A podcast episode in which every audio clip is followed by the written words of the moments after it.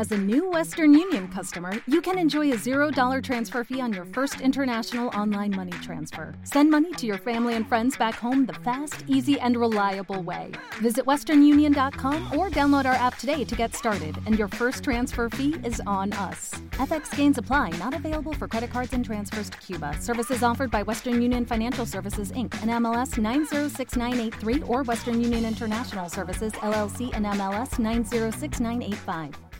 Hola, ¿qué tal? Soy Carlos Mejías, profesor de AudioFit, y en este vídeo vengo a hablaros de la descarga de entrenamiento y si son necesarias dentro de una programación para hipertrofia. Así que coge asiento, que este vídeo te va a encantar.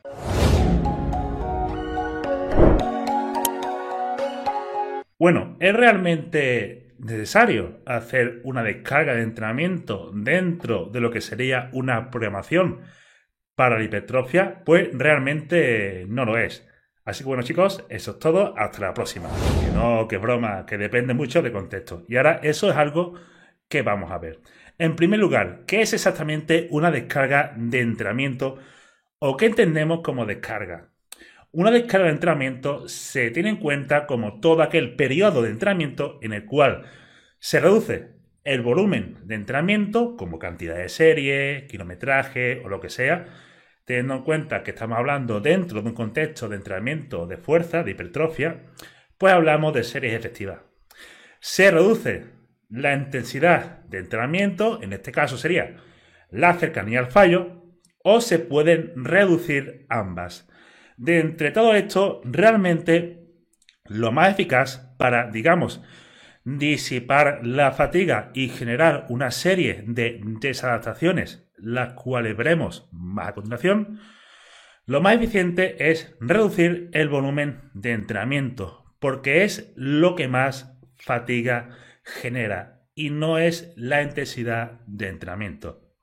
Espera un momento, ¿me está diciendo que entrenar al fallo muy intenso genera menos fatiga que entrenar con más volumen pero más lejos del fallo? Pues la verdad es que sí. La fatiga del sistema nervioso, digamos que tiene dos componentes, un componente agudo y otro más a largo plazo. Este componente agudo sería la fatiga de la corteza motora primaria, la cual se disipa en pocos minutos tras el entrenamiento. Luego tiene otro componente más a largo plazo que viene mediado por la fatiga periférica, la del músculo, entre la que se encuentra lo que sería el daño muscular.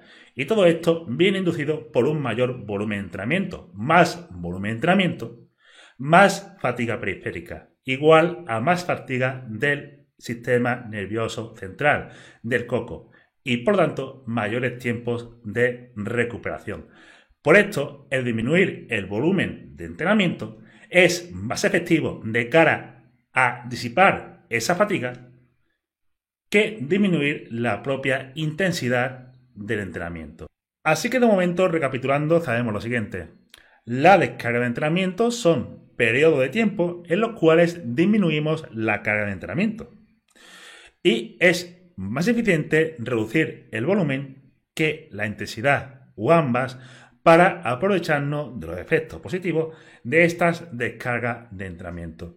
Pero, ¿por qué se introducen esta descarga de entrenamiento? ¿Qué fin cumplen? Pues vamos a verlo ahora a continuación, machote. Veamos. Nosotros entrenamos con un fin, aunque hay gente que entrena para perder el tiempo. Generalmente, si estáis viendo este vídeo, el fin sea el de ganar masa muscular. Imaginemos que el estado de forma es la masa muscular, la hipertrofia.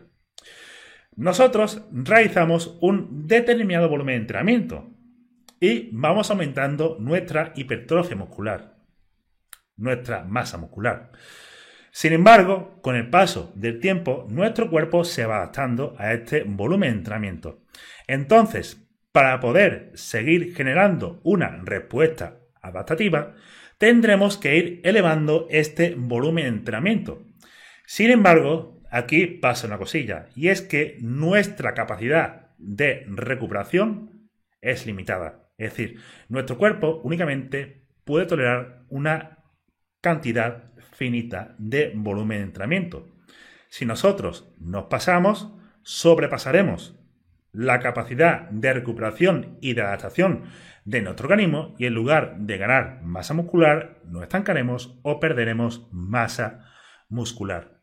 Entonces, tenemos que ir poco a poco y haciendo más y más y más con el paso del tiempo. No tiene por qué ser necesariamente semana tras semana, pero sí que debe haber una cierta progresión en el volumen de entrenamiento, en la carga de entrenamiento lógica y continua. Llegará un momento en el que ya no podamos aguantar más fatiga, más volumen de entrenamiento, más estrés. Entonces, si nosotros tenemos que hacer un determinado volumen de entrenamiento para poder progresar, pero sin embargo la capacidad de nuestro cuerpo de recuperación no da para más, entonces, ¿qué cojones hacemos? ¿Nos estancamos o qué? ¿O nos comemos los mocos? Pues aquí es donde entran las descargas de entrenamiento, a las cuales a mí me gusta llamarles fases de sensibilización o resensibilización, ¿vale? ¿Y qué sería exactamente esto?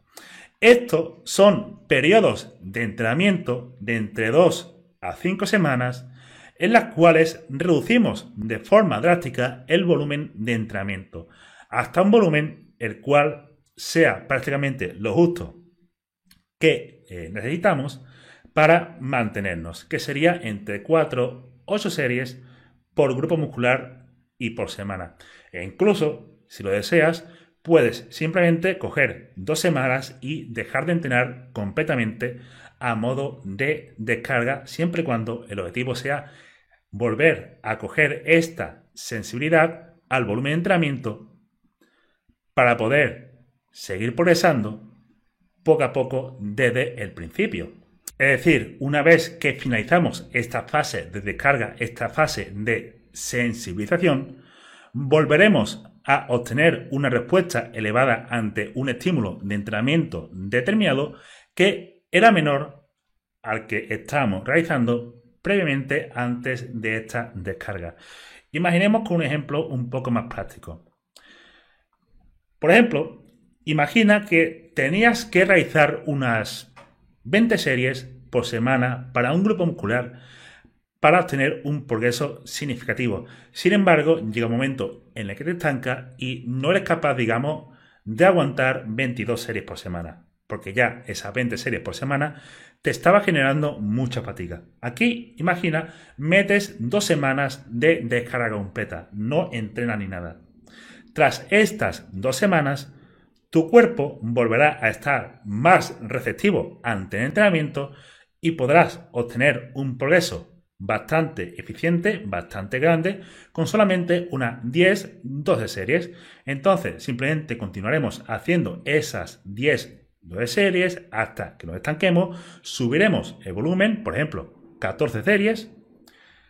Una vez nos estanquemos con estas 14 series, subiremos el volumen, por ejemplo, a 16 series y así poco a poco hasta esas 20 series, la cual es nuestro límite. Una vez nos estanquemos con estas 20 series, volveremos a descargar, volveremos a sensibilizar y por lo tanto volveremos a progresar con bajos volúmenes de entrenamiento. Y esto es algo que ya se sabía desde hace bastante tiempo y de hecho también hay investigaciones recientes las cuales están comenzando a ver este tipo de temas. Es decir, se ve que cuando nosotros vamos entrenando de forma continuada, la respuesta hipertrófica que genera nuestro organismo ante un determinado estímulo va siendo cada vez menor y menor. Y cuando se interrumpe este entrenamiento o se disminuye de forma muy notoria el volumen de entrenamiento, se vuelve a recuperar este estímulo, esta respuesta ante el entrenamiento de nuestro cuerpo. Así que, de forma resumida, lo que sería la descarga de entrenamiento dentro de una programación de hipertrofia se introducen cuando ya no eres capaz de recuperarte de lo que sería un determinado volumen de entrenamiento y necesitas meter más para poder seguir progresando. Es más eficiente reducir el volumen de entrenamiento. Esta debe tener una duración de entre 2 a 5 semanas aproximadamente, podemos realizarla de forma completamente pasiva, es decir, dejamos de entrenar completamente. En estos casos es mejor realizarlo de 2 semanas, o podemos hacerla de forma un poco más activa, entrenando con unas 4 o 8 series efectivas por grupo muscular y por semana, durante un periodo de entre 2, 3, 4, 5 semanas. También en estos casos puede ser incluso interesante añadir lo que sería un minicut dentro de estos pequeños bloques. Y bueno, chicos, eso es todo por el vídeo de hoy. Espero que os sea de utilidad. Cualquier duda la ponéis en los comentarios. Si os gusta, dad a like. Recordad que en la descripción de este vídeo pues tenéis enlaces a las formaciones de AudioFit, las cuales os ayudarán a ser entrenadores o dietistas legalmente. Y lo dicho, muchas gracias a todos por escucharme y nos vemos de cara a próximos vídeos.